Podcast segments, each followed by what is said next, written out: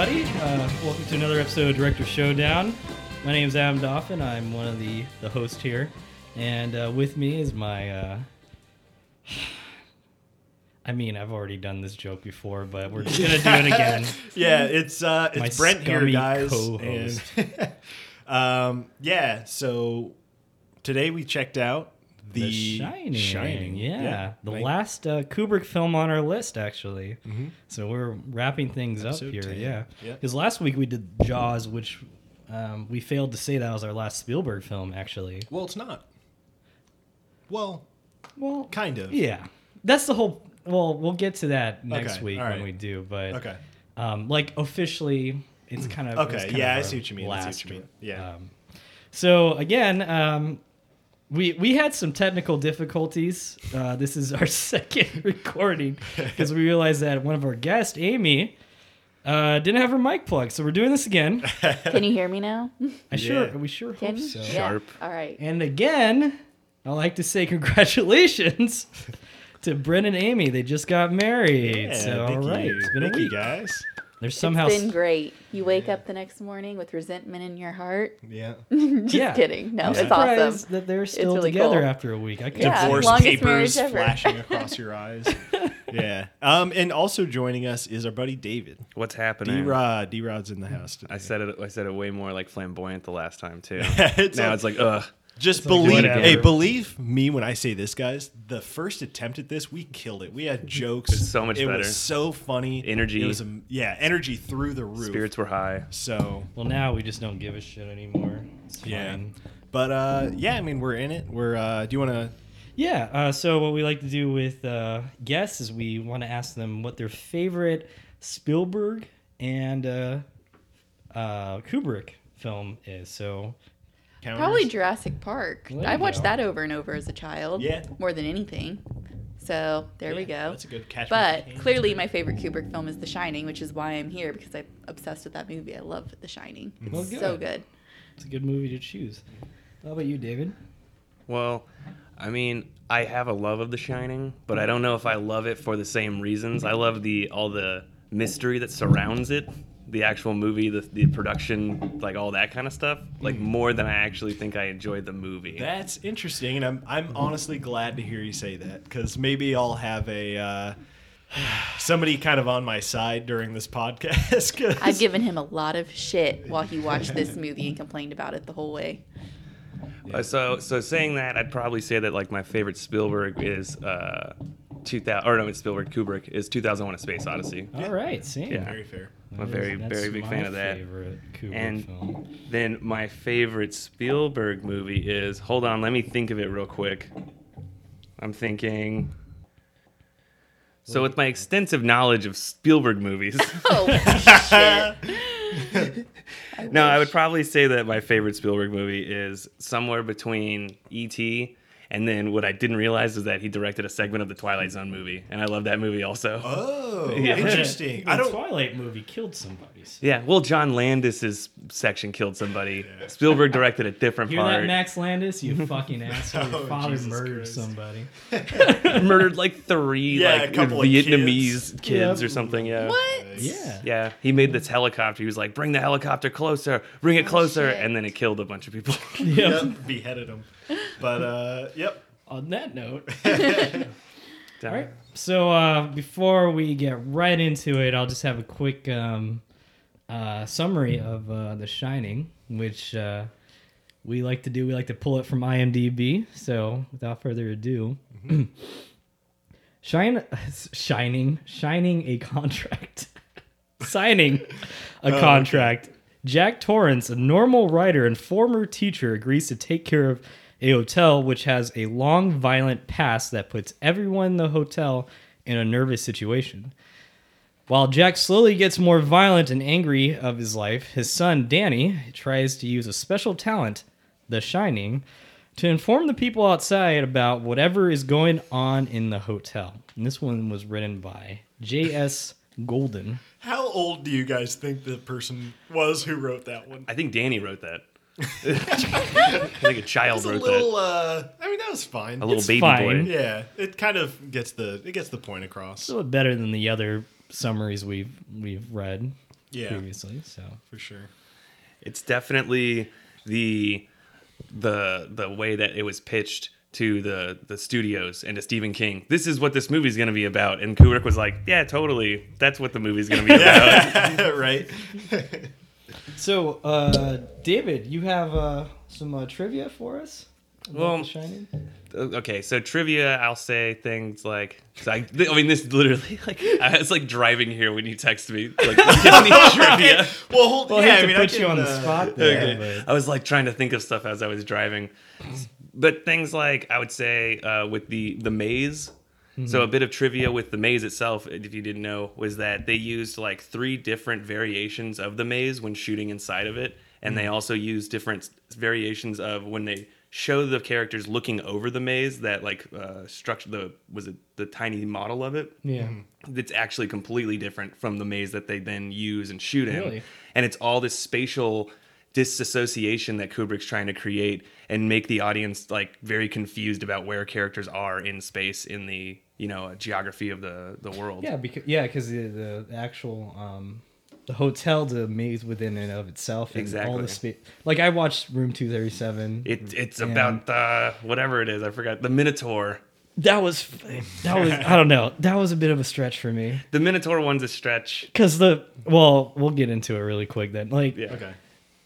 In Room Two Thirty Seven, there's a crazy lady that That thinks like the lady's skier is a fucking That lady- minotaur. that that is Like, like, no. it's, it's, ten, it's ten minutes of that movie of this lady just explaining that the silhouette of a skier with his knees up is a minotaur, and it's like it's so What? obvious that it's not. Yeah, it's not It sounds like that documentary is more about like obsession. Yeah. It is. Than, yeah. about insane people who just take things way too far. Oh, you yeah. know? I see.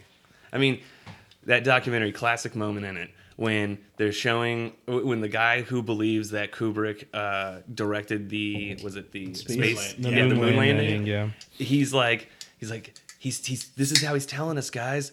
When you look at the key uh, for room 237 he goes you know that we're 237 million miles oh, away from Oh, it's like, the no. So what is this documentary? Sorry to ask if this like interrupts with the it's way a- the podcast needs what to it go, is but- is it's a it's just a documentary about a bunch of people's like I wouldn't call them conspiracy Theory. theories, Well, but yeah. they're basically just, like- Interpretations, yeah. yeah. interpretations and like an, their own like free analysis of the movie. Yeah. and it's like it falls into that idea of like you know it's not what the uh, the auteur was doing. It's more of like how the audience takes it. The and- postmodern take Okay. on it. but it's sounds definitely cool. insane. Like so, most of it's insane. Like I would go into watching that documentary more so not like taking their analysis seriously, but more so like Just how these people people, are obsessive. Yeah. So with it.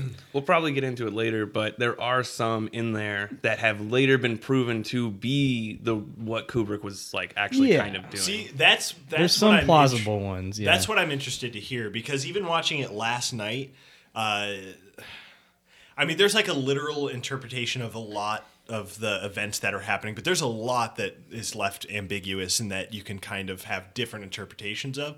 So I'm really interested to like see kind of what those are. Um, kind of like staying in the trivia thing.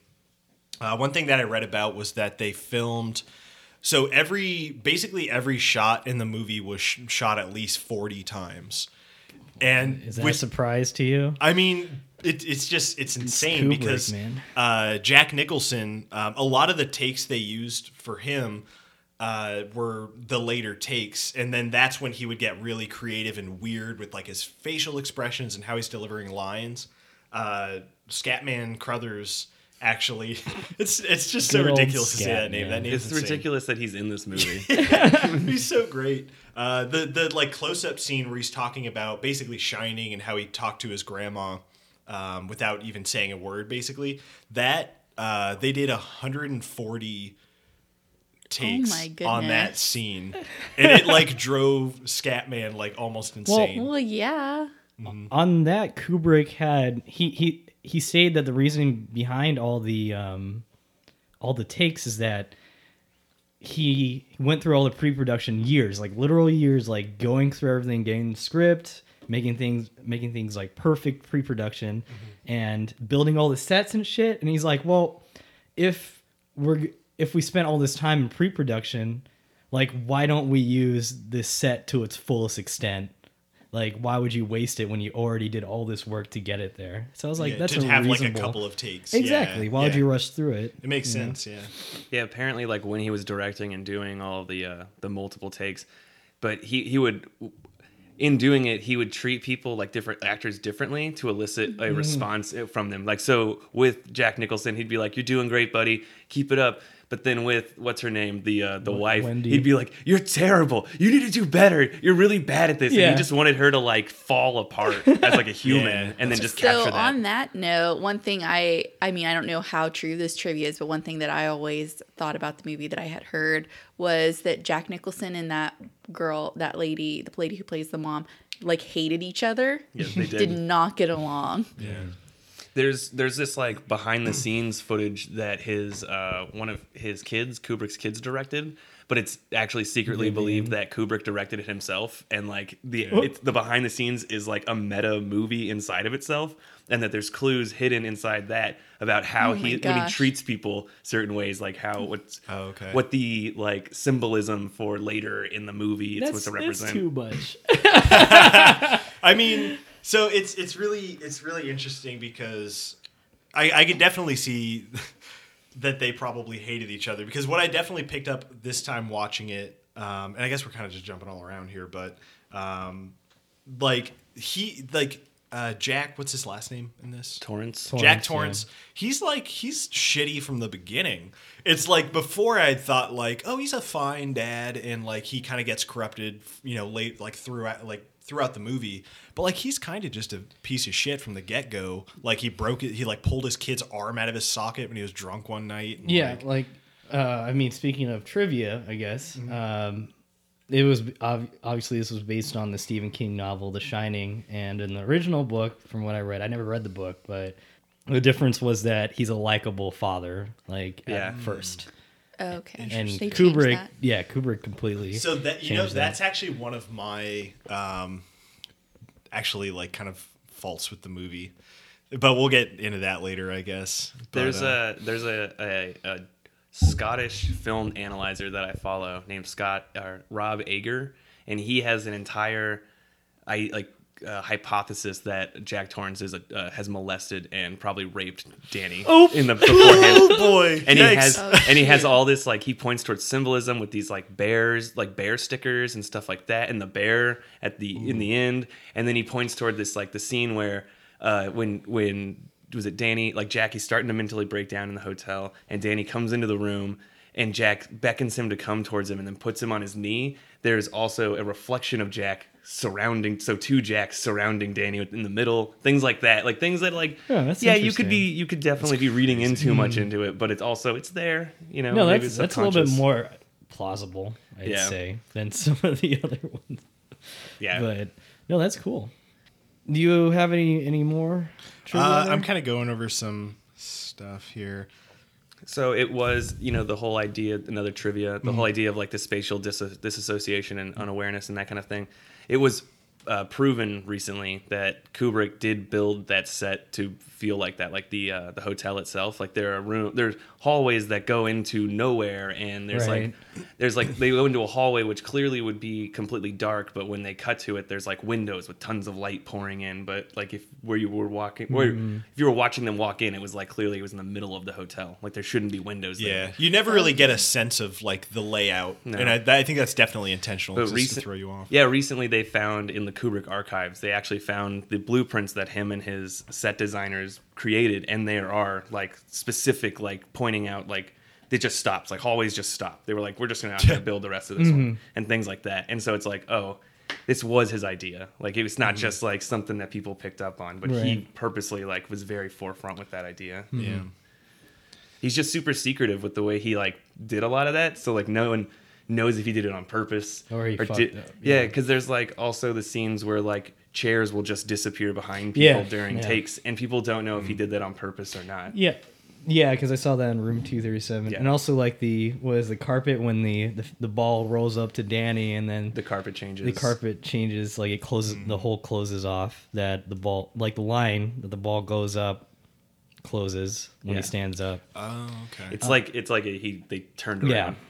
It's weird. See, my my interpretation of I might be going on ahead, but like to me, like there's because with Room Two Thirty Seven, my my problem was that people were reading too much into it, and uh, what I got was that Kubrick was just attempting to make things um, ambiguous. Like that's the whole intent of the film, like to just confuse the audience because it's after all it's a horror it's a horror film, and to have all those incontinuities which were on purpose, just like the carpet, just like the chair, just slight differences because of uh, your subconscious, like like you might not know it, but you know that there's something off.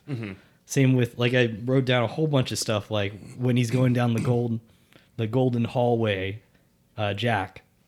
There's like red couches there on the side, and that's just really jarring to see that with the symmetry going on. Or like when um, Jack was on the typewriter, and it's almost perfectly symmetrical, but like he's slightly to the left. I noticed that he's actually. slightly Yeah. to the left, and it's like this is a Kubrick shot, but it's weird that Jack would be. Well, and it's probably intentional that he's yeah. the piece of it. it That's had. off I mean, off. it's because hundred he's- percent intentional because Kubrick is such like a. He's so into his cinematography, so into the shot. This movie is like insanely like man, it's so fucking Kubrick because it's like everything is symmetrical, everything is like beautifully framed. Like more so than well, and like Adam had said earlier in the week, it's tracking shots the movie. like there's so like that the fucking Oh, there's another trailer right there. They they the guy who invented the Steadicam had um Well, he was the Steadicam operator. Yeah. Yeah. yeah, This was like the fourth, like the third or fourth movie to ever Mm-hmm. really use a Steadicam, and then that those scenes like where Danny's riding around or inside of the maze and stuff. They Those had were like to- mind blowing for people. Yeah, and they Yeah. had to. Uh, that's actually an interesting bit of trivia. The scenes where they were following him around in this little uh, bike, they actually had to rig a camera on a wheelchair and then basically like push it behind him the whole time and do like multiple takes of like chasing him like with a wheelchair and a camera. So But yeah, no, it's like it's um that's that's the thing is that there's not a there's not a real intent or like um there are some like very slight metaphors like I guess like obvious metaphors like the Native American imagery and um you know about the about how it was the genocides. the genocides uh, yeah on They- Native Americans. yeah, I think I think most of the imagery, most of the symbolism leads to just genocide in general because there is Right. Nazi symbolism as well in some spots, and then mm. yeah, so that I think I didn't that's pick up on either of those. That's interesting. Yeah. It was room the only reason room two thirty seven. Oh, like that's only. The thing is, like, my problem with them is they take it too far, but they are right in some of those like Yeah. observations. Yeah. I mean, when when I was watching it, I so to me there's kind of, there's kind of two separate stories going mm-hmm. on. There's Danny and him kind of experiencing the shining at this hotel of kind of seeing these different timelines and like these tragedies or crimes or whatever that happen at the hotel. And then there's Jack being influenced like by the burial ground. Yeah. Like that's kind of how I read it that there's kind of like an A story and a B story and then they kind of coincide at the end when Jack loses his mind and hmm. tries to kill his family. But I don't know, you guys pick How up about you, Amy? Did you what did you think it was was all about? Like, what what do you think the overarching thing was in the movie? Um, I when I first watched it, I was pretty young. This actually was not the first movie that got me into horror films or thrillers, but the one that got me into good ones that aren't necessarily in your face but more creepy. Um, my stepmom had me watch it, and she was like. Your aunt hates this movie. It scared the shit out of her forever. She could never sleep and blah blah blah. And I watched it. I was like, that is the best thing I've ever seen. so I was like re- pretty young when I was first saw it. So my first impression of it probably wasn't at the same perspective It was I have more, like, now. visceral It was more just like I think what I took from it the first time I watched it was um, losing your mind, like the process of losing your mind and your family being like drawn into that. And I always took the shining, the power that like the kid had as like a, smaller part of that, mm-hmm. like kind of like a back thing, kind of like oh this guy could have helped him and he got he got some help, but you know that didn't work or whatever, but not like as the main plot, mm-hmm. but the main thing being just like to be alone and secluded and be like a weak mind and just kind of like lose your mind No, and, and take your family down with I'm you. glad you. brought that up because like The Shining itself is like, like Danny has a Shining and so does Jack because it's a, like it's the two. They both have the power because generational, and you see how Jack handles it in a very, um, I guess he doesn't understand it or want to understand it. Yeah. you know, but Danny is like He's taking scared of full control of it. You know, to see the juxtaposition between the two. Yeah. You know, That's really interesting. I, I didn't. It didn't really hit me that Jack had it. Like I just assumed that Danny had it and that Jack. But I mean, I because like He Wendy must. certainly did not have it. No. yeah. Because she was the one person that wasn't really experiencing anything supernatural. Like she was Yeah. experience, she was experiencing all the horrors through them that they were putting on her. I, yeah, and one thing, yeah, exactly. Like one thing I noticed too this time is that the scene between Danny and um, Dick or Scatman, whatever, um, early on in the movie when they're eating ice cream, that that mo- that is like a microcosm of the entire movie. Like their conversation there kind of explains everything that's about to happen. Like just just the way that they're talking about how I wrote down like the quote some places are like people some shine and some don't mm-hmm. like that that like perfectly explains like kind of the the power that some characters have in the movie to like experience that and then also the that that for the first time I caught that like oh this hotel you know is like a it shines too. Like it you know you can experience like the past and the future he also says there. So I just thought that was an interesting thing I picked up this time. Wait, I mean, go ahead. Hmm. no, it, it's just interesting to see how like Jack, you know, he um he indulges on The Shining, like he indulges on like going to the bar and getting a drink, and then seeing the lady like yeah, wanting to make out with the lady, Yeah. the nasty lady. yeah the n- naked lady. yeah Like, That it's- is one of my favorite scenes That in that entire it's so movie. freaky because like she's obviously a gorgeous woman, and then you hear the the music, and you're just like, well. This is a weird sens- What I sensation love I'm about feeling it right so now. much is that she would be by by any standards like clearly just like the gr- perfect proportions, model esque. Hmm. But in that scene, she looks so creepy. I as know. beautiful as she is, she looks. Her legs look creepy long, and the way Right? that she moves. Yeah. Oh, and so I think a part of that too is like going into it with the understanding that like this isn't supposed to be happening. Yeah. like this like what the hell is going on It's like now? a she's like a siren kind of, you know. Yeah, exactly. It's mm-hmm. like a like a witch or something almost at the end when she like transforms. That was the first of the hotel like drawing Jack in. I think. Mm-hmm. I don't. Th- I don't know if I can recall anything before where he's getting like um, tempted by it, at least explicitly. I think um yeah, when you mentioned the hotel, I kind of I wrote down that the the overlook, the the hotel itself is the main character in the movie. Because I I don't think I Jack think I think New York is the main character in this movie. New York Yeah, New York. It's like a character in every movie. You know, the city the city, yeah, New York. the- The city, New York.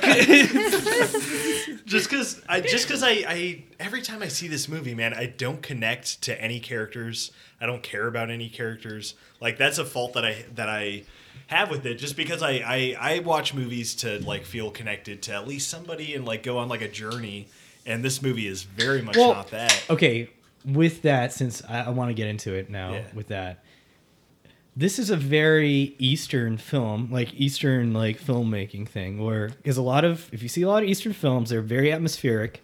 They don't have like um, really action action. That's why you're a Spielberg fan because Spielberg is always going action action. Buckle up, guys. Yeah, buckle up. like same with like uh, what's his name, Andre uh, Ter- Tarkovsky. I forgot his Tarkovsky. Yeah, Tarkovsky. Yeah, It- it's not about necessarily the plot itself. It's just like you're for the next two hours, you're going to have this experience, and that's what The Shining is. It's Yeah. It's an experience. It's very Russian. I I, I, I agree 100%. It's like eh, that's something I was thinking about too. It's like way more about atmosphere and mood. And and I appreciate the fuck out of that. Like it nails No, that. But don't. for but for, but for for me that's, like that's why you like Spielberg. It's okay. Oh, God. Just give me the next thing after next thing. Let's just move on. Yeah, but right. that's that's just why it's it's not as much for me as um, other Kubrick movies. You have like a checklist of the of the hero's circle While you're Right. like the hero's journey, while you're watching. don't What? know. Where is Jack on this? I don't know which which point we're at in his journey. What's happening? Has he met the goddess yet?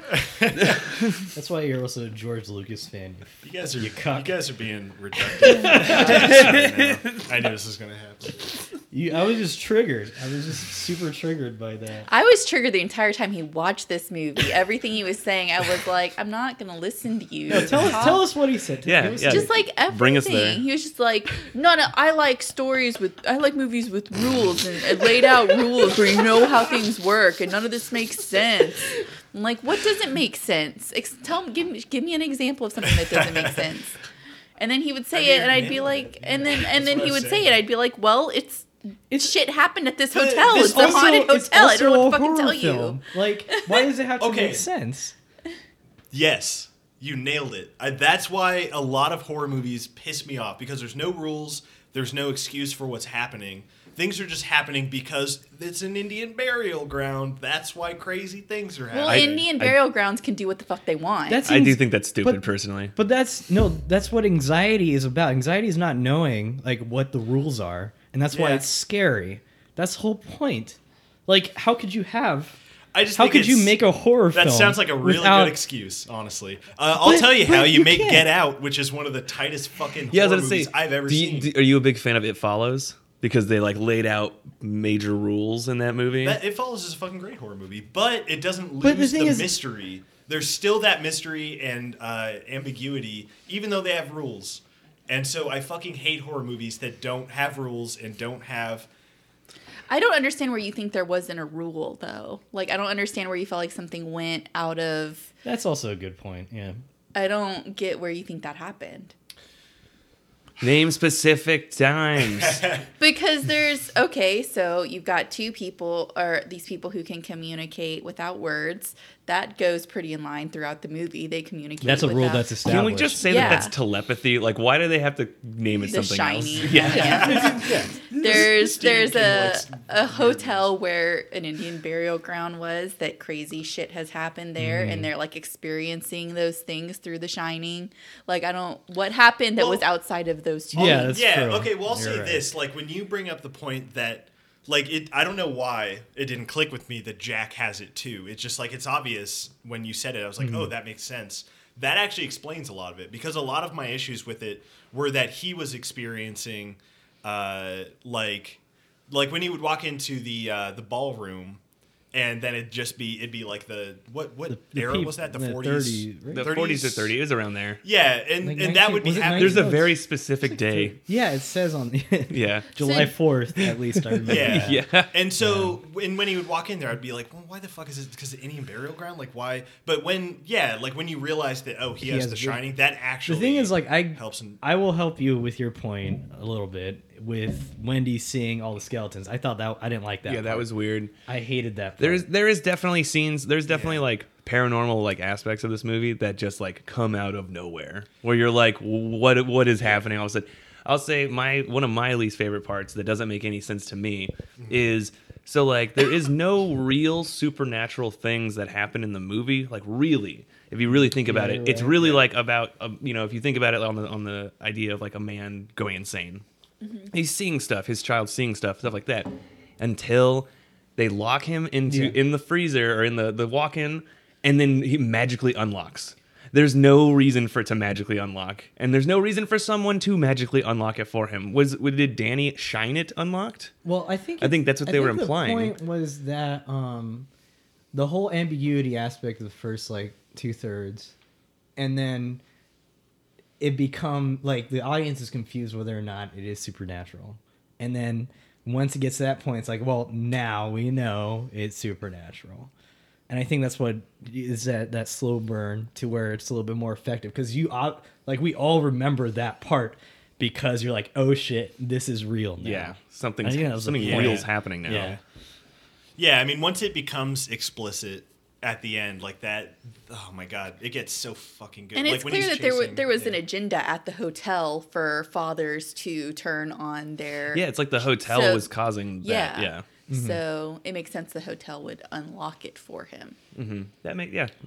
I never Yeah. even thought of it as the hotel doing it, but yeah, that makes total sense. I think the Yeah. hotel's because totally it happened before Yeah. with the caretaker before. did his- Grady, oh, from good old Barry Lyndon. Remember Hey, him? I, that's what I was gonna say before we started. Is that uh, we got our good buddy, the accountant, The accountant uh, and dad. Alex, Alex's dad from Clockwork, is in this again. Is Yeah. Grady? Oh, and uh, trivia again. Um, when I was watching Vivian uh, Kubrick's documentary, I saw good old Lord Bullingdon running down the.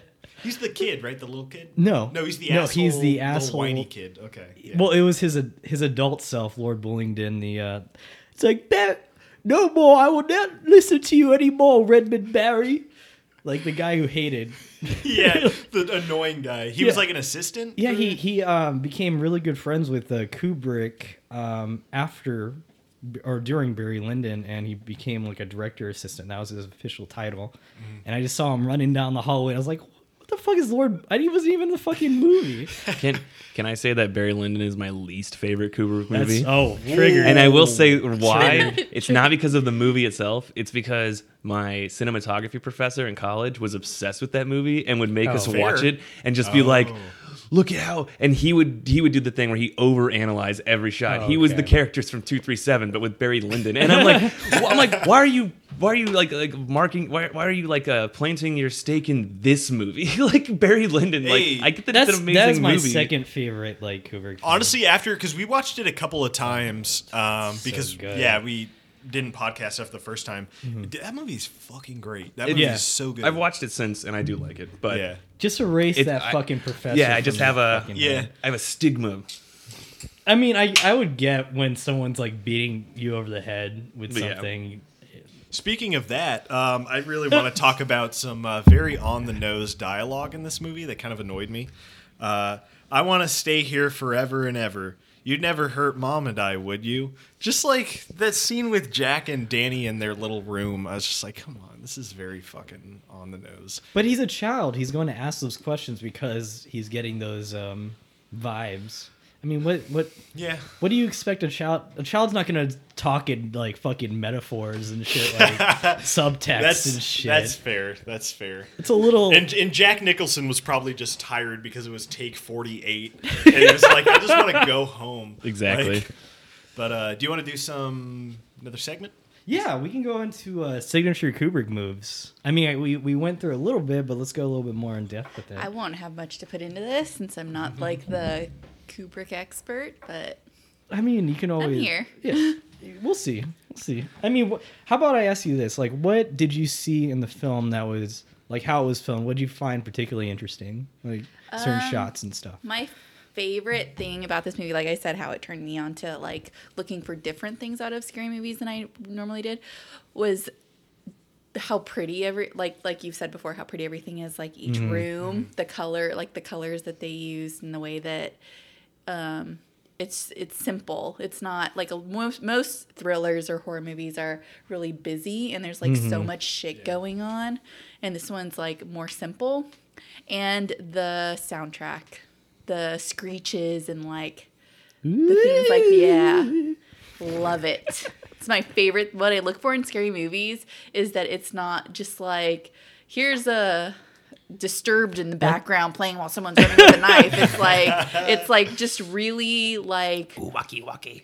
That's my disturbed pronunciation. No, really creepy sounds just simple mm. creepy sounds Both, yeah, both of those are like fucking really That's- good signature moves. Remember when I texted you, Brent, during the sh- when I was watching it? I was like, and I sent you the video of that sound. I was like, "Where is this fucking from?" The what'd you call it? The disc was it it's it's like discordant or like kind of cacophonous, like uh, Mm-hmm. melding of strings, basically. Mhm. And it's something that um, Jonny Greenwood did with uh, "There Will Be Blood." yeah, and I was like. "That's where that's where I." Well, and not only that, what I realized this time, sorry, cat's jumping on the table. Um, something that I realized this time is that there is a kind of little melody in this movie that Ghostbusters just like took, like Ghostbusters just used. It's like the do do. I'm not doing that justice. I'll put it in like right now. Yeah, I'll put it edit in. Yeah, yeah.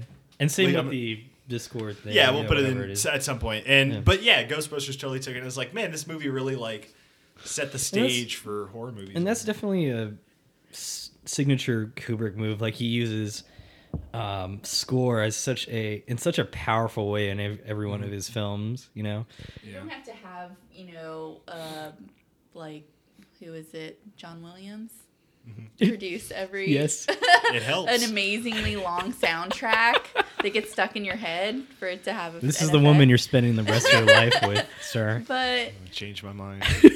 but onto like the the the scenes like that I was saying like like that fa- my favorite scene where she's in the bathroom the color of the bathroom The green, like- the green bathroom. yes Yeah.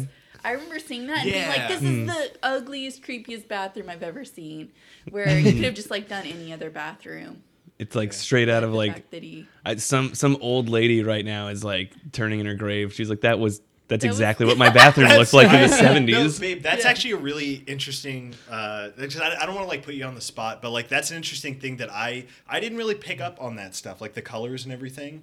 Uh, I just didn't know if maybe that. Uh, I, this is probably sexist to ask, but like as as a woman, oh, no. here we go. I already regret this. I'm gonna I'm gonna edit this whole part out. Never mind. Let's keep going. No, guys. finish your when you started thought. as as Keep a going. woman, keep Yeah, going as a woman fucking- Well, I just wanted to see if there was like anything that you took away from this movie as a woman. as a woman No, I mean in this. That's. I mean, it's a fair. It's a really fair question. But it's it's just It is. I don't I don't know how she would respond because to it's a that, fa- like because like after all, it's like a, it's about like the degradation of of It's- the family. it's a kind of a No, there misogynistic film. I definitely think is. also. Yeah. Yeah. Well, I mean, everyone. I know everyone who watches this. The first thing that they think is that woman is creepy. She's weird. I don't like her with the mom. But who saves her freaking kid? She mm-hmm. does.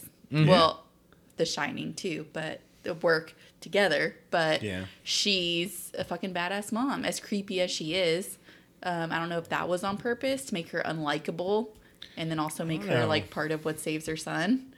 what are we doing? We were But doing we're getting off signature track. signature We're moves. off track. Yeah, I mean, no, those are some great observations. feminist about- corner with Amy. Thank you, babe. Shut up, Brett. Anyways, that was a stupid joke. Yeah, quit shining. Yeah, I know, it was a very visual joke. Yeah, I know. I did a little finger thing. I'll explain it. A little finger thing like Danny. That's the great thing about jokes. The more you explain them, the funnier they get. I'm laughing my ass off now. Hey, maybe uh maybe you should work on explaining shit, you fucking loser.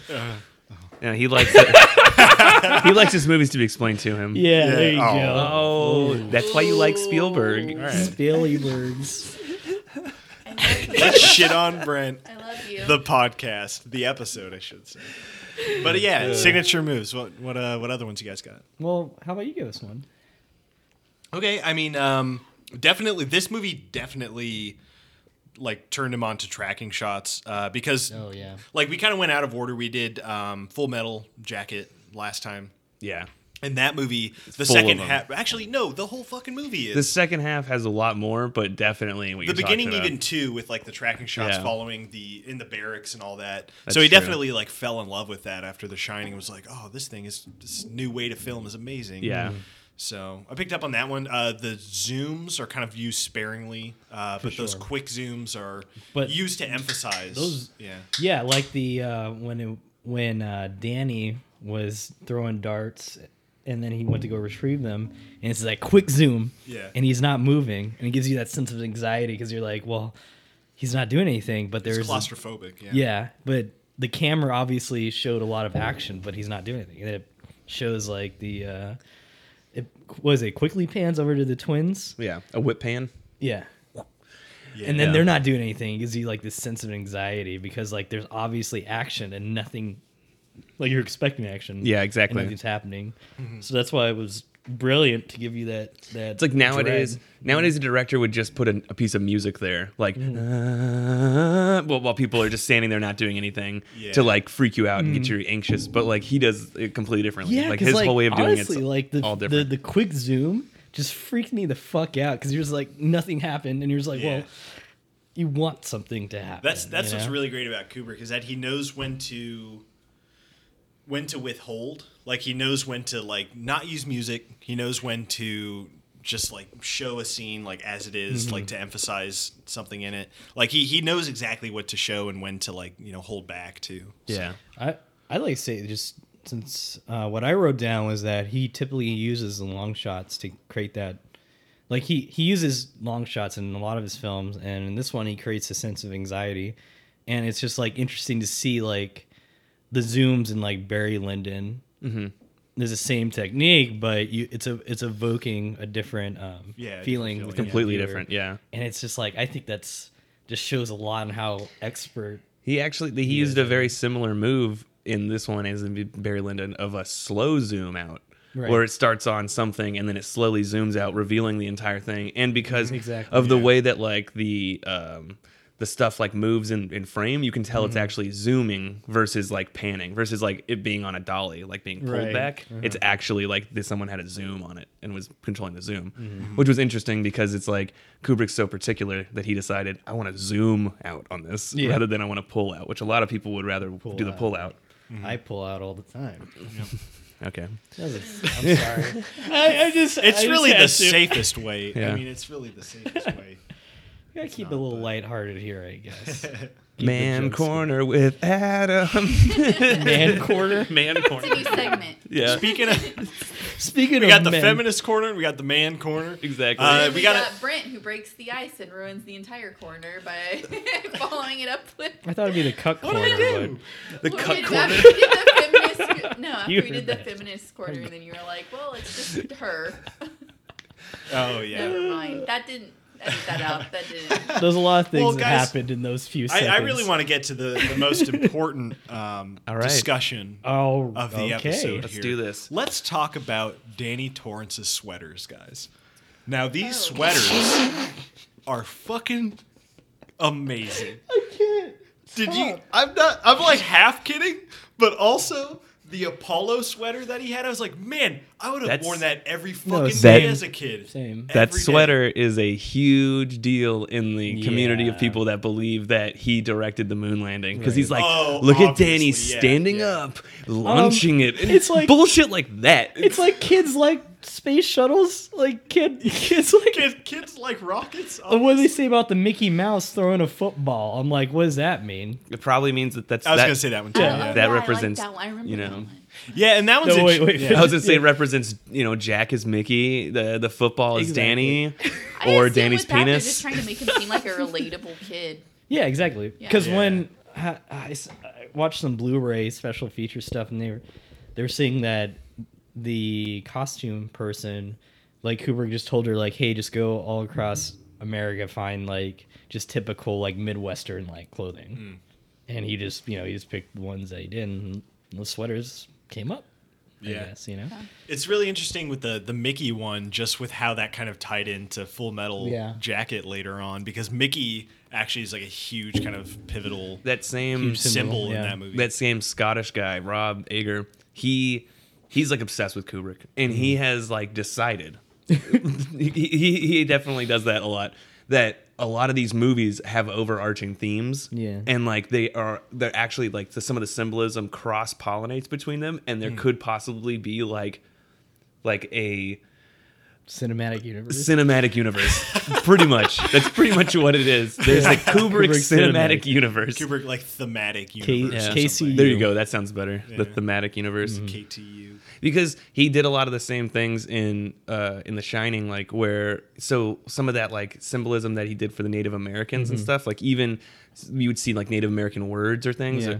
and those words would say like genocide but in like you know a native american whatever like in uh, the scene when I forgot what the scene when they first see the prostitute in Full Metal Jacket. There's a giant Vietnamese sign behind them, and if you translated it, it reads something like, like uh, the the enemy will be like like or the person who you think is your friend is your enemy. Like that the fact that the prostitute ends up being the assassin and all this shit. Like it's all just spelled out in front of you if you could read Vietnamese. Wait, Hold on on. a second. The prostitute is the girl at the end. Is the assassin? I believe so. no, she was No? much don't younger think- than that. I think I the think one. She was like a 12 year old girl. I think for it a was second, I was like, "This is true." No, I Holy think it, shit. true if big. Crazy. Big if true. I don't know. True, yeah. true. If Look into it. It- Okay. I haven't watched that movie in a while, So I, I mean, don't I'm know pretty 100%. sure that the that the child sniper was was not her. Like I- I, am I- I- fairly sure. I think, I But think it would be cool I if think I've been. I've wrapped up a little bit too much in these analysis videos, Yeah. and maybe someone had said something like she was related or something. That's the idea. That's like why she targeted She that group symbolizes of the people. same thing. Uh, Well, why she targeted that group of people because they gang raped that girl, basically. oh shit! Yeah. Damn. well, that's Man, should have had you on the fucking Full Metal Full Jacket. Metal Jacket. Well, I, I wanted to bring up this, uh, I guess, theory that I have. It's kind of a small one, but I think Tony, like, arrived, like, came to be, uh, like, right after Jack first, like, pulled his arm out of his socket. Did you guys like Wait, think what was that? it? That like Tony like came into existence and like was like that alternate like kind of Oh, personality yeah. after Jack like first Oh, like yeah. hurt him. Yeah, I believe that That's too. yeah, because like Yeah. once yeah, like near the end when Well, that's or- what she said. That's what uh, Wendy said at the beginning. Really? Yeah, she said like as soon as um. Well, Jack she said did that, when he started school. and then and, yeah, Tony came out after that because she was like, she was so uncomfortable with like seeing like Hmm. um how J- uh, Jack had pulled.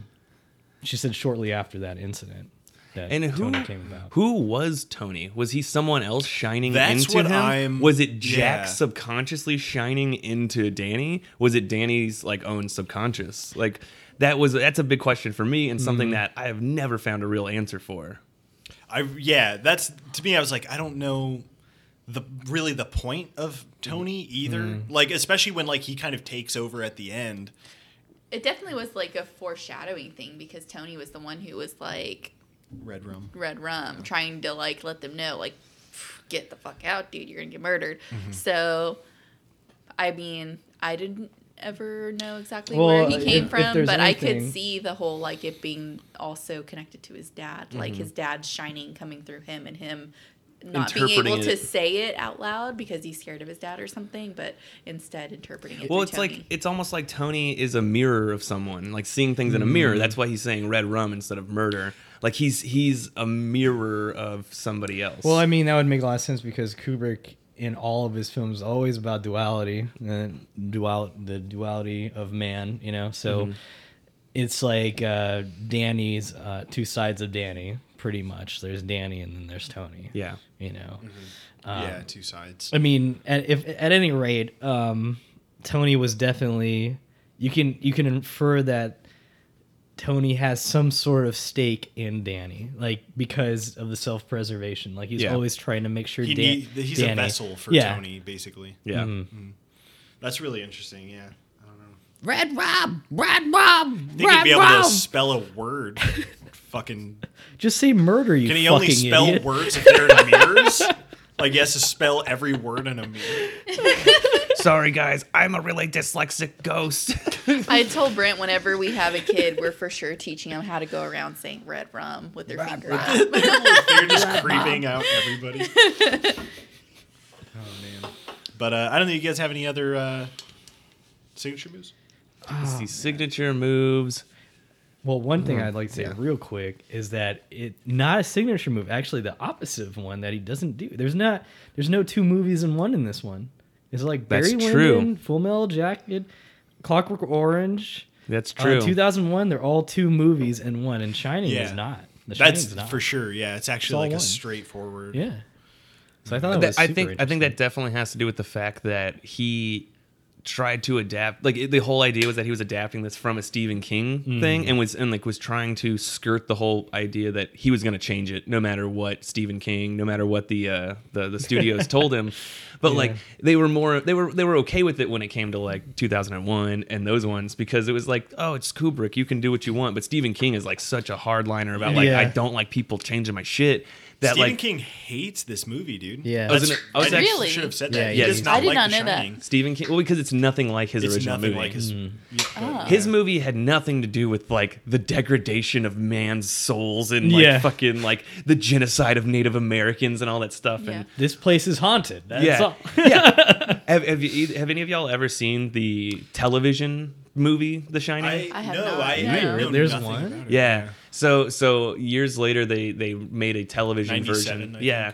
And I I saw it once and the only thing I remember really explicitly is that there's a scene where Jack is standing in the topiary garden and the and like these topiaries Oh, no. of lions start like coming to life, and they're like rah rah, and it's ninety seven pieces of shit garbage CG. So it's just oh. like TV oh, CG this on looks top of it. so bad, and then Oh, you're like, no. and they've already made a movie that's amazing, and they're make and they and they decided we gotta make another one.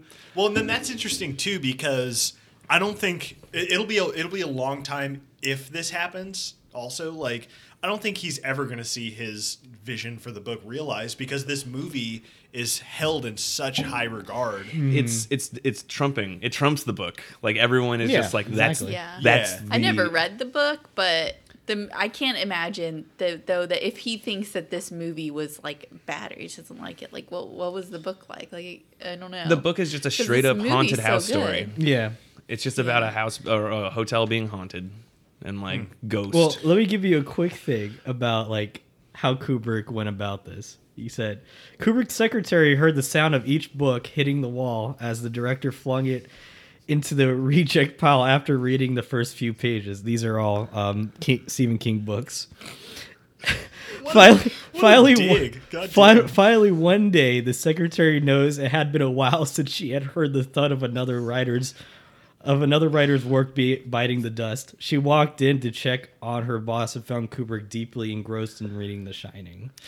It's interesting. yeah. yeah. So I've actually um, I've seen footage. I, I one of my like goals in life is to go when I'm in or to go to London and actually visit the Kubrick Oh, yeah, archives. for sure.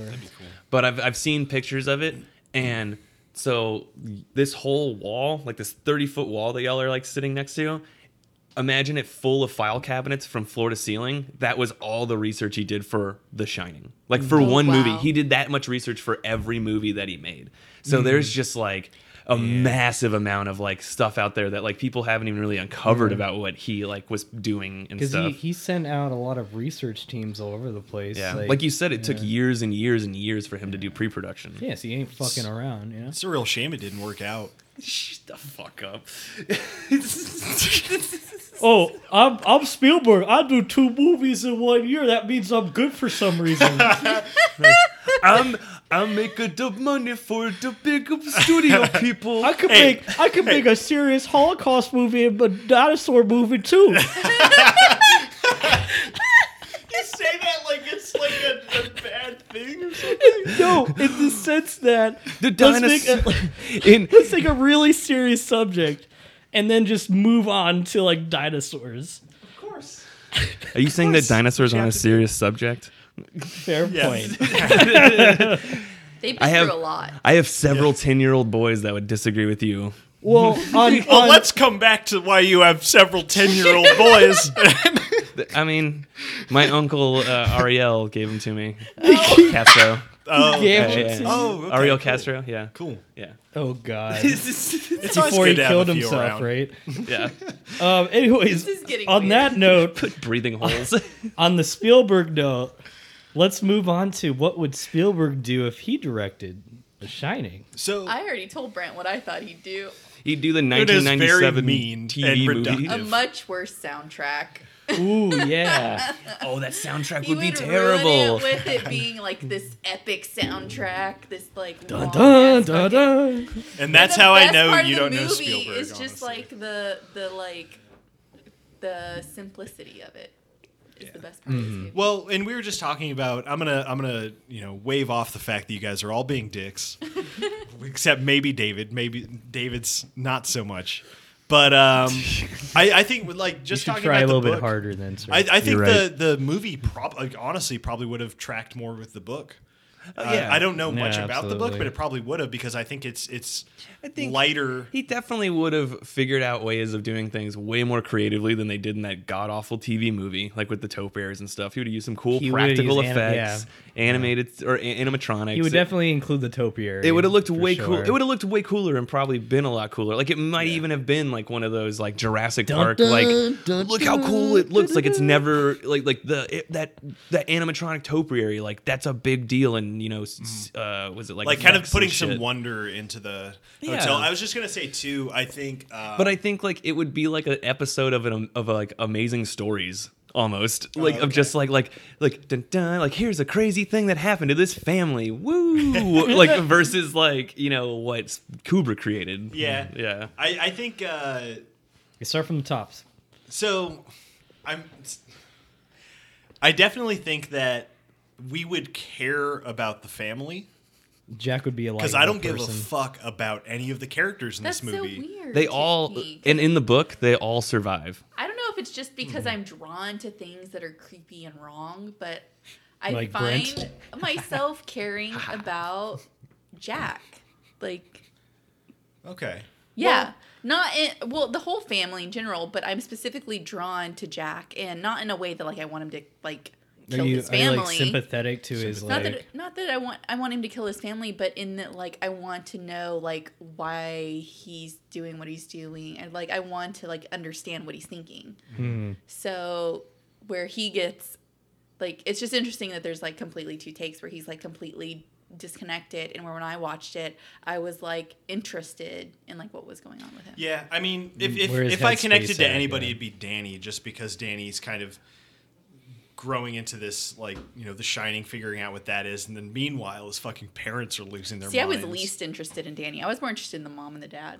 I think you I hit watched the the was the the the hammer on the nail. The fuck that expression is? Hammer on Yeah. the most interesting character is the fucking hotel. Yeah, Like No, like yeah. that's that's the most interesting character to me. Like that's the one that I care about the most. Is like what's this hotel gonna throw at these people? Mm-hmm. You know, I don't really I don't care about the family that much. Like any any of them. I'm just interested in what's going to happen to them while they're like there. you're like yeah their their experience what they're going through and kind of the arc that they're going through is is interesting and it is like the whole time it's just like i i personally wasn't like connected and didn't feel anything for him and like getting back to spielberg's version i think that like he would develop that family i don't think jack would be a shitty dad from the get-go Yeah, i think sure. like the book it sounds like like the book i think uh we would like develop that a little more and they there'd be like just a relationship between them that like we connect with and like uh, be funny yeah, it'd be like a Scooby Doo movie or something.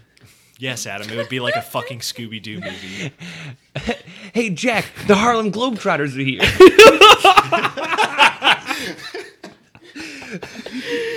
We're, we, we're gonna play go play basketball in the back courts. So I never okay, so I've never seen Poltergeist, but I know like that is a horror movie that Spielberg wrote and Oh, kind true, of yeah. mostly directed. Yeah. and like so I I don't have The the, original Poltergeist? yeah Yeah, Have the eighties, Really? the eighties Yeah. ones. yeah. I So- love that movie. That's a yeah, great that's a good one. So apparently, It's like he it's can definitely be well, it's definitely the more like what you're talking about, like surface level like horror, Exactly. Yeah. versus like Exactly. the, the the subconscious stuff. It's, like So it's definitely not that. like this. It's not the whole like this is creepy and thrilling and Mm. like a weird like mental. No, not at all. Kind of. It's it's more like uh in your face. Yeah. Yeah. Like the more like introduction to scary movies. Like you would see thing. like the ghost of the Native Americans, like Yeah. in a Spielberg version. You know, just Yeah, flying you would- yeah. around and stuff. You know, just flying around, just flying around, Flying chilling. Indians.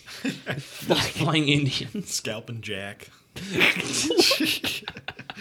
but uh, I mean, I don't know, man. For the re- as far as like the red like specifics, um, I I don't think there would be as much ambiguity. Obviously, um, What do you think about like all of the like that stuff we were talking about at the very beginning, like the spatial disawareness or the like disappearing chairs and stuff like that? Like he wouldn't have done any of that. But of do you that. think he would have done something similar to create those types of things like you were talking about? Like He just would make it how the brain. it would be it would be through characters. No, yeah, the characters sure. would be like, "Oh, that chair's missing."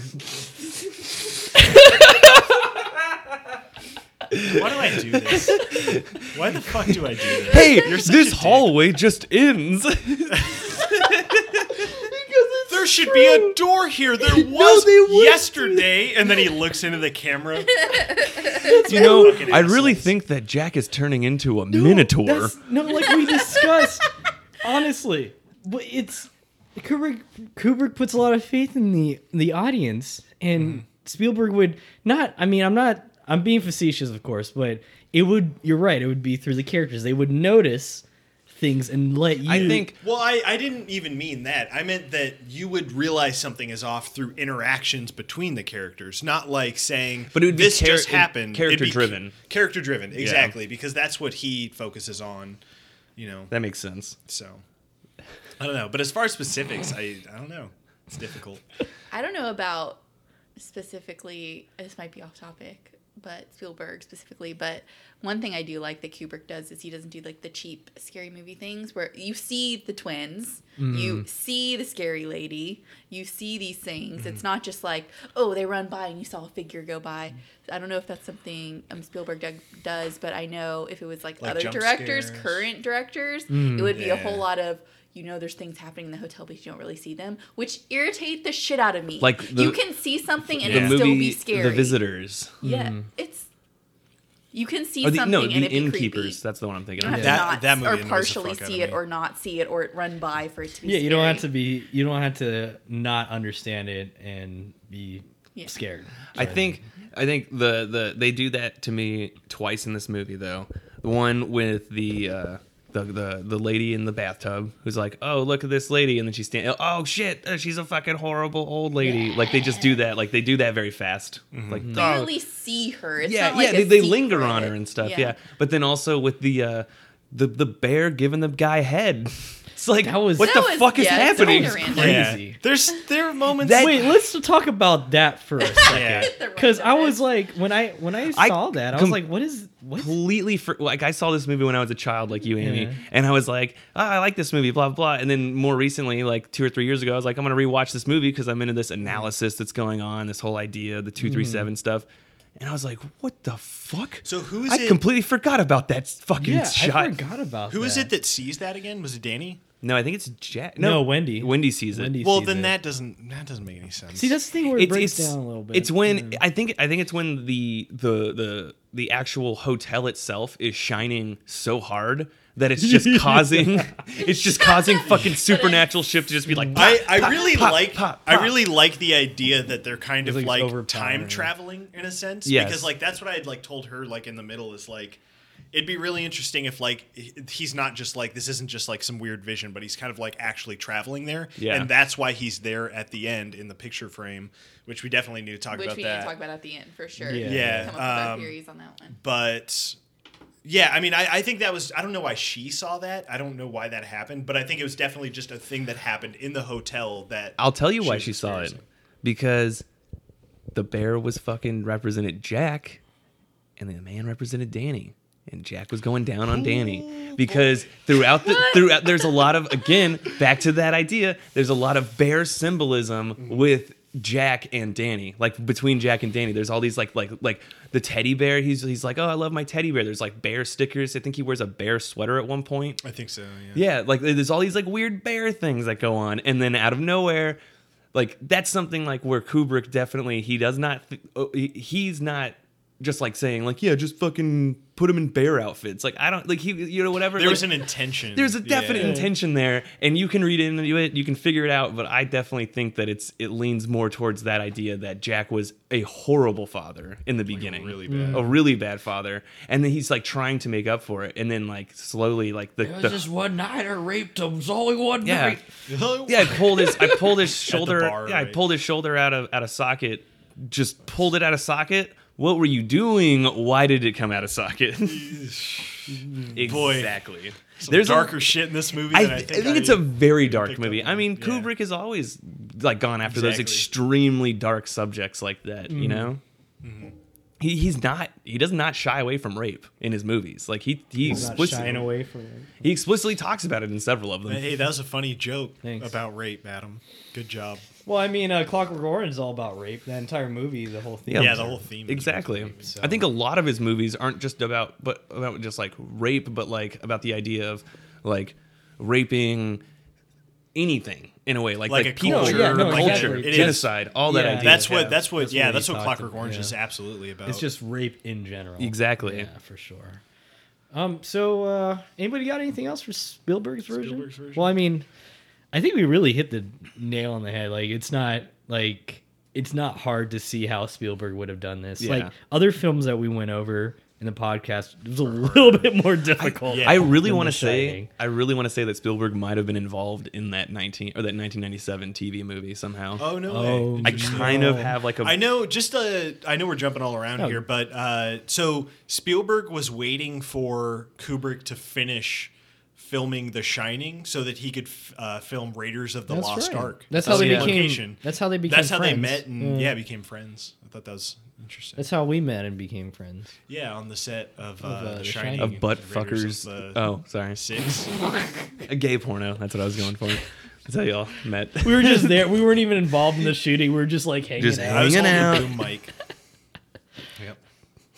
Yep. holding other things. Oh, technically, it's it was called a mini series. It wasn't even a, a TV Oh. movie. Oh, it was like a Shelf. those Stephen King miniseries, man. Like it, and there's a, there are Jesus other ones for sure. Oh, Dad's Home, I holy shit! I forgot. Yes, Steven Weber was the uh, lead. This guy. Oh, yeah. Oh, that guy, yeah.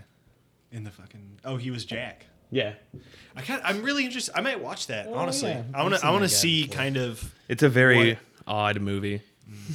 Because it's directly based on like. Oh, the yeah. novel No, itself. nothing to do with Spielberg. So you're off the hook now. I mean, that's probably what Spielberg would have would have done anyway. But It would have anyways, been. It would have been good. uh, we can move on to um, historical context. Um, hmm. There's a shitload. Y- yeah, I mean, it was released in 1980. So, uh, anybody have any?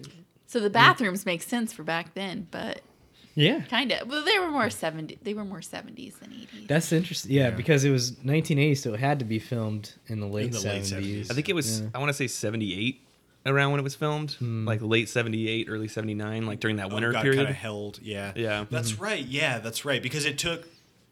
I remember reading about that. It was supposed to take 100 days, and it took 250. Yeah. Because Almost a year. yeah, and then it actually became winter, so they were like, "Oh, we don't have to use like fake snow and all that shit because it's just winter now."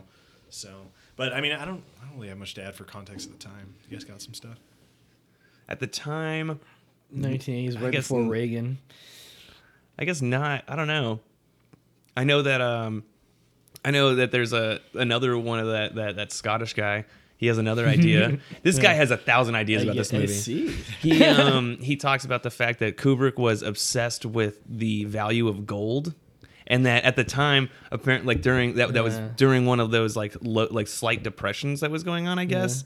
Like not real one, not like we went through, not like we went through in the 1920s whatever it is, but uh, 40s. Uh, I'm I'm the horrible at 30s, history. 30s, 30s mostly. 30s. Yeah.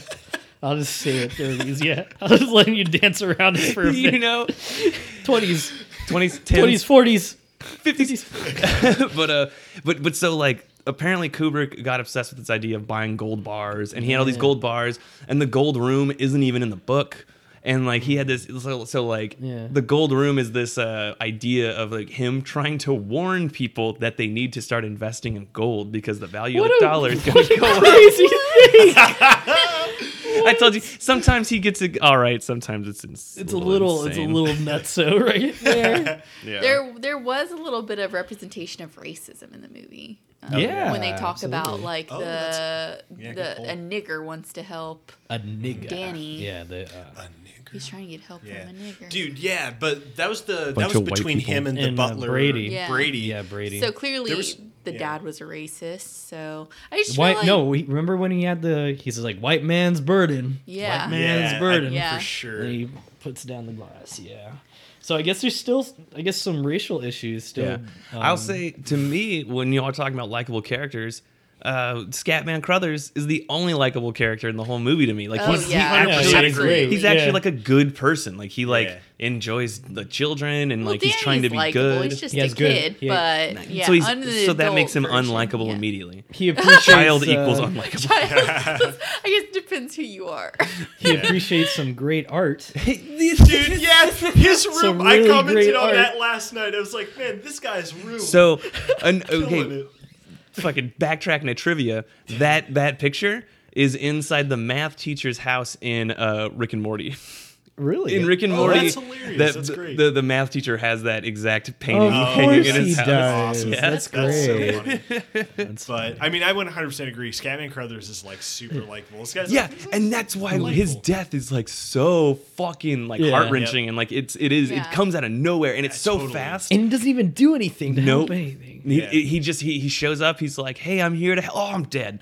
You're like, and, Yeah. and the way he dies, like with the fucking axe to the heart, brutal. it's It's, it's insane. definitely tragic because you expect him to be more like play more of a role. Yep. Like other than just like That's what was great about introducing the film. concept of shining, Yeah. introducing like what kind of explaining what shining was mm-hmm. a little bit, Mm-hmm. but you expect just- him to do more. They destroy your expectations. and then he just mm-hmm. fucking dies. It's re- yeah, it's That's really subversive because mm-hmm. he's coming there and you're like, yes, him and Danny are going to use The Shining. This is why I really like the end of this movie. Mm. It's like th- they're going to use The Shining to like take down Jack. That's like what you would think if you're watching it for the first time. And then it's like, bam, he's dead. But his his his uh the point that he served was to drive that car up there so they have a way to leave, and then that's how they leave is in the That's the only car. point. That's the only exactly point yeah, and him. it's really it's That's what's so great Ah, about man, it. it sucks when he dies, and Uh-huh. he's the only one who. He's the only one Jack, dies in the. right. Well, I mean, I guess like it's. Yeah, I guess so. Jack too, right? I guess we can add him on there.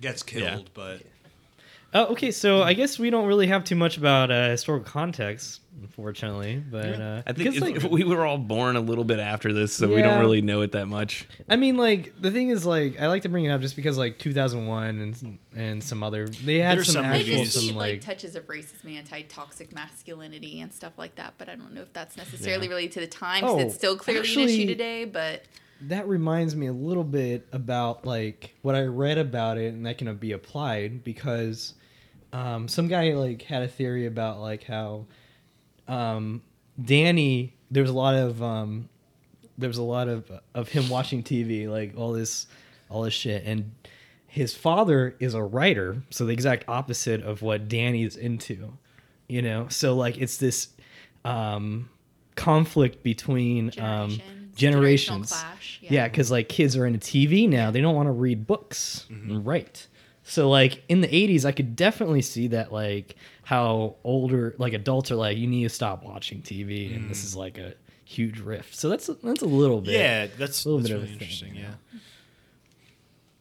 Yeah, Um. So uh, anybody else got anything, or we we all good? no, I think that's yeah. yeah, I think that's good. I would say uh, one thing I, I wanted to bring up this whole time, but like I could never was uh when the whole like you know Native American stuff, like you were saying, Brent, that you didn't pick up on it. Uh, there's a scene where the Scatman Crothers is introducing them to the the hotel, and they're in the walk-in, and there's a bunch of cans of like tobacco or something, or what it the- is. It's Native American Native American stuff yeah. next to them. But but then it lends next to it is a bunch of cans of Tang.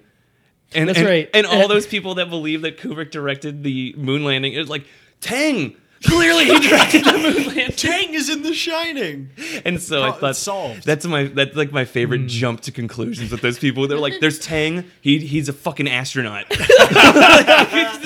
that's hilarious. I just love that leap of logic. It's the great. leaps that people Yeah. make in this like that's another reason why I like this movie so much is that people do make these Hmm. insane the movie it's it's inspired people to just like make these insane ideas and create their own like worlds and it's like it might not even be right but it's like the fact that it inspired people is like so inspirational That's to what- me in a way that's That what- means it's effective art. yeah Yeah, that's what Kubrick always wanted. He wanted to just he wanted to put all the work onto the audience and let them think about it and take it and uh, let it go home with them. yeah And uh, clearly, some people took it way too far, way too home with them. okay another one i just i'll Put bring it in up their basement. Real quick, I'll bring up is uh, in Austin. This guy he started doing this thing at the very end. They talked about Uh. this on two three one. Oh yeah, that, that was actually pretty where cool. this Yeah. guy he plays he plays the movie forward and backward, projected over itself at the same exact time. Jesus. So, Christ. and then he's like seeing these things, and it's like clearly, okay, this is clearly Kubrick did not fucking Yeah, do this. this is insane to think that he did this, but he's like, he's like right here, uh, that uh, if the the credits line up with the car and like his the pic his picture at the exact same time, and even him, he's like, I mean, it doesn't mean anything, but it's cool that it happens.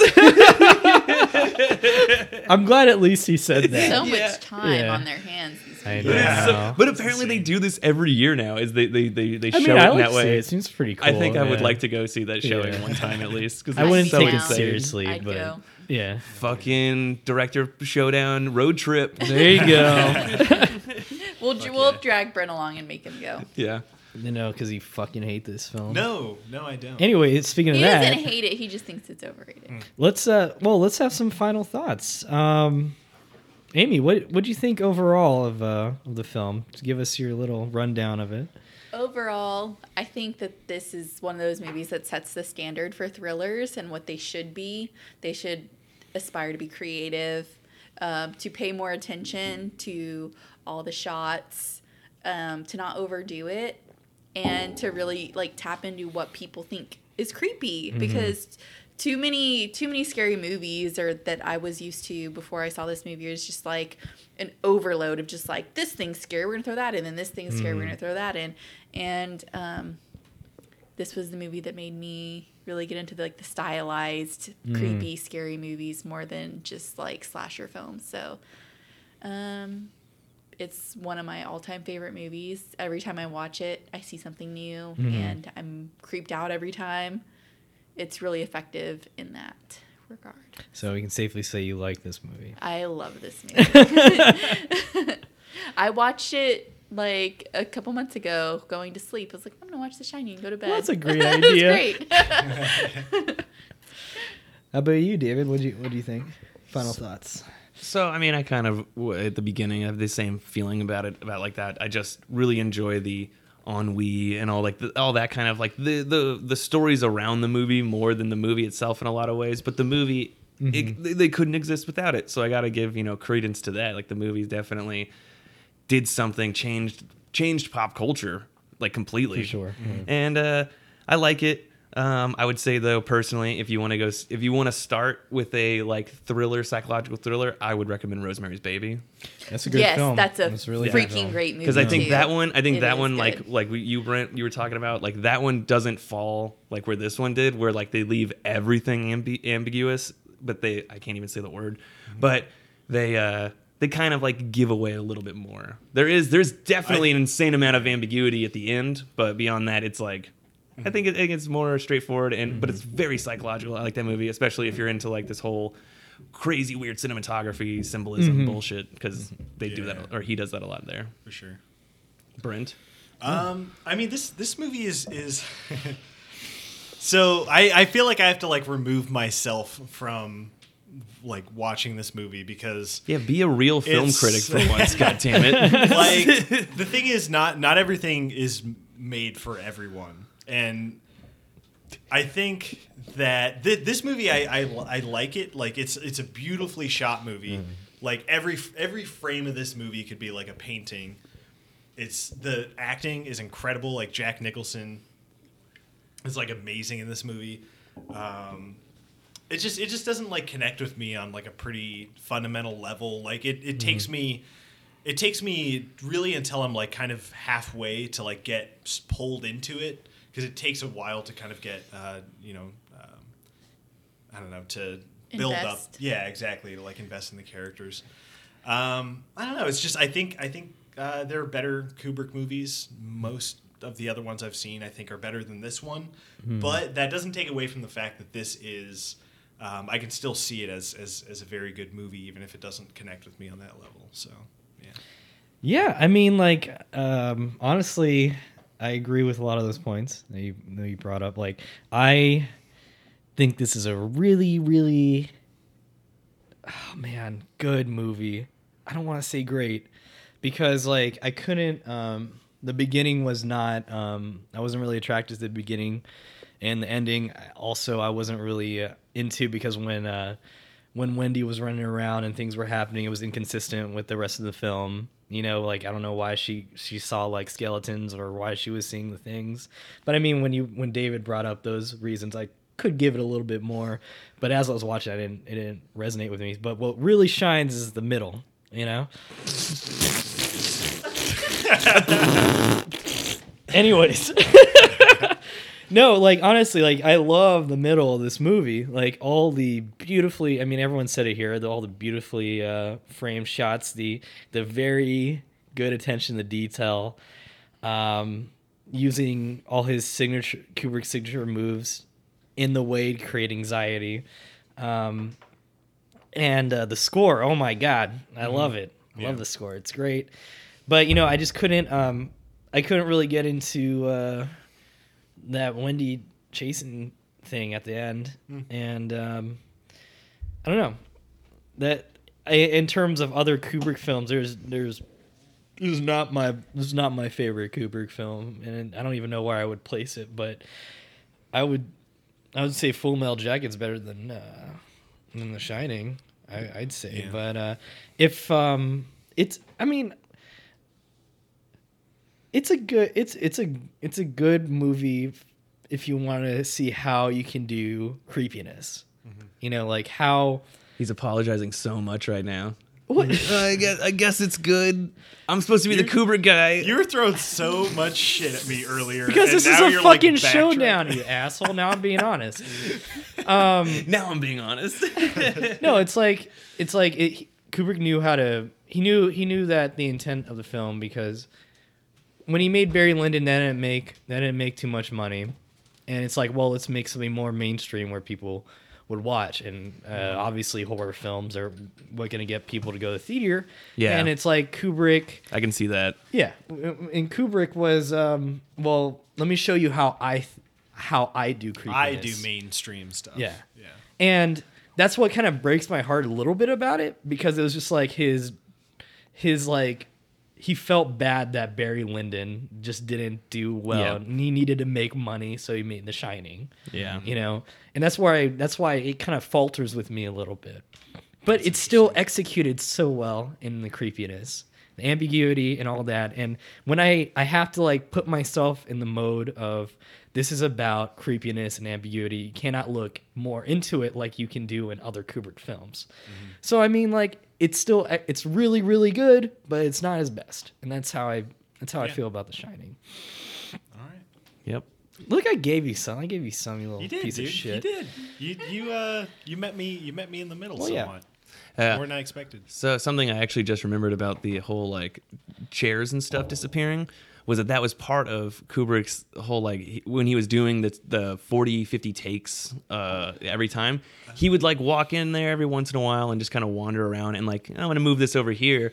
And then and then he just like never let the cinematographers and the camera department talk to the editing department and he would just Oh, be like and he talked to the editing department and was like just use those takes. People aren't going to notice it. Blah blah blah. Like and so he was like without anyone in the crew even realizing what he was doing he was implanting those like Yeah. subtle That's pretty you know cool. nonverbal communications of just like Uh-huh. the the things disappearing and shit like that yeah Yeah. That's really like the uh, what is it the um uh subliminal mess the subliminals yeah stuff. yeah because yeah. like that's the the term nonverbal communication is something that a lot of uh, people bring up when they talk about kubrick like he does a lot of nonverbal Mm. Exactly. communication where Yeah. like he, he's talking to the audience but through things like a lot of subliminals and things Mm-hmm. like that yeah.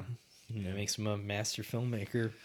Well anyways it makes him an auteur. An auteur. Of of, of, of I think of that's course. I mean that's hey what, we that's, that's we what- already finished up this podcast. All right. I'm gonna cut you all off right, there. yeah Fine. and Because so we this are- is the final episode we we are we are running a little bit over time but hey, so uh amy do you have anything to to plug here anything you want to let us know about going on. You can find me on Twitch. My Twitch handle is Amarella D. Twitch.tv slash Amarella D. I twitch all sorts of things simulation games, roller coaster. simulation yeah. girlfriend simulation- simulations? Yeah, no, like The Sims and uh, Planet Coaster and Sim City, stuff like that. oh yeah Um, so yeah, you can find me there. all right yeah how about you Um, Dave? you can on? find me on Instagram and Twitter as I actually don't even know what my fucking screen names are. I think it's Mr. Rodriguez with an X after Oh, the yeah. Mr. Mr. X Rodriguez. I did say my name a little fast. I hate to cut him off, but I'm just gonna say A M A R E L L A D. Sorry. Yep. Yeah. Follow her. But but I mean, if you really if you really want to follow me, just fucking follow Sticker Fridge. Sticker Yeah. Fridge stuff. That's where you can find me. I'm tagged in most of that stuff. So if you want to like actually find me, find me through there. Sticker Fridge. Uh, Brent underscore Kong Oh. on Twitter. and Instagram. That's, what's going on. Um, and Instagram, I guess it's the same name. I don't even know. Yeah, it is Brent Kong because Okay. I tagged you. It is. Ah, Yeah. okay, cool. Uh, follow me on there. Uh, follow Sticker Fridge every day. Check out Fam Films, Our sister podcast. our sister podcast. We're about to do one of those here in a little bit. Another Stephen King property. which is yeah. Oh exactly. yeah, it is, isn't it? The. Mist. Yeah. Mist, Um, yeah. Check But- out that Charlotte's Web episode. Yep. Oh yeah, that you were on that. That's Yeah. right. That Just came out. good. Yeah. That That Pretty is good. that's the first episode I've ever listened to of Fam Films, and I was on the entire first I season. haven't even listened to it, and I was on it. I Let's don't listen to this. That's I pretty don't good. know how pretty good, good. it. It's pretty Uh, good. But what about you, Adam? What you got going on? Um, not. Uh, be sure to listen to uh, Director Showdown. Plug our own podcast. Yeah, we got uh, it. Director Showdown. We got uh, uh, nine episodes up right now. Ten if you're listening to this as we speak. No, but no, but seriously, yeah. Be sure to check out Fam Films and also um, one of our one of our buddies, uh, John. Uh, he has another podcast too, and it's uh, Revenge of the Sequel. I've listened to a whole bunch of their podcasts. They're great. They're it's a podcast about sequels to films. I'm on a uh, an episode that will never be released Really? for Mortal Kombat Annihilation. Oh no! Or no, no, no. It was Matrix Reloaded. My bad. Why? Yeah. Why? Why? I want to listen to it. Because there that was like eight people on it, and we can't Oh. figure out how to like combine all the audio tracks. Oh my god. we had to use like four separate like recorders, and so like Delphin was like, "I'm not gonna fucking do this." hey guys, uh, on that podcast, uh, if the guys who do the what's Revenge it of- called? Revenge, Revenge of of the Sequel Sequel. podcast are Yeah. listening, Hellboy Two, get me on it. Let's Ooh, Are you just plugging yeah. yourself into it? it. Just I like plug plug myself into their. their it's plug. it's funny Yeah. because John's gonna be here later, and you could just like ask. Yeah, him. you can I just ask him. him, I told him yesterday, but I figured I'd just put it on record too. All right, so. all right, yeah. But- on record. So do we have any other news? Anything going on Sticker Fridge that Nothing. No, nothing uh, precedent. Nothing coming up in the pipeline just yet. We're still working on a documentary about a local comic book shop. Beyond Oh that, yeah, the the um Yeah, Heroes and Fantasies. one. So it's forward it's that. uh, completely shot. It was produced by us, produced by Brian Menard, shot by Zach Cavender. Yeah. all right, cool. Awesome. All right. All right, I guess on, on that note, that wraps up this this week's episode of Director Showdown. Uh, we did uh, again The Shining this week, and last week we did Jaws, and next week we should be doing Dun dun dun dun. AI. AI. Directed by Steven Spielberg and uh, written pre- by yeah, pre-produced and written in part a lot So by this- Stanley Kubrick. So this you is this that? is one of those movies like in the Kubrick archives. There's like a fucking enormous wall of, Wow. of he did stuff where he did so an much insane work. amount. But we'll talk about a lot of that Yeah. next week with our buddy John, who is going to be on that episode, Mm-hmm. I think. So yeah, stick around for that. And uh, thanks to David and Amy for being on. yeah, it this was fun, guys. Thanks for having us. Glad glad you guys can come on board for this one. Yeah. So, uh, Thanks for the beer. all right, well, well, I'm, I'm The- Adam. the, The, guests uh, are treated well here. well, I'm Adam, and I'm the staunch Kubrick supporter. I'm Brent, and I love Steve Spielberg. Good night, everybody. Bye.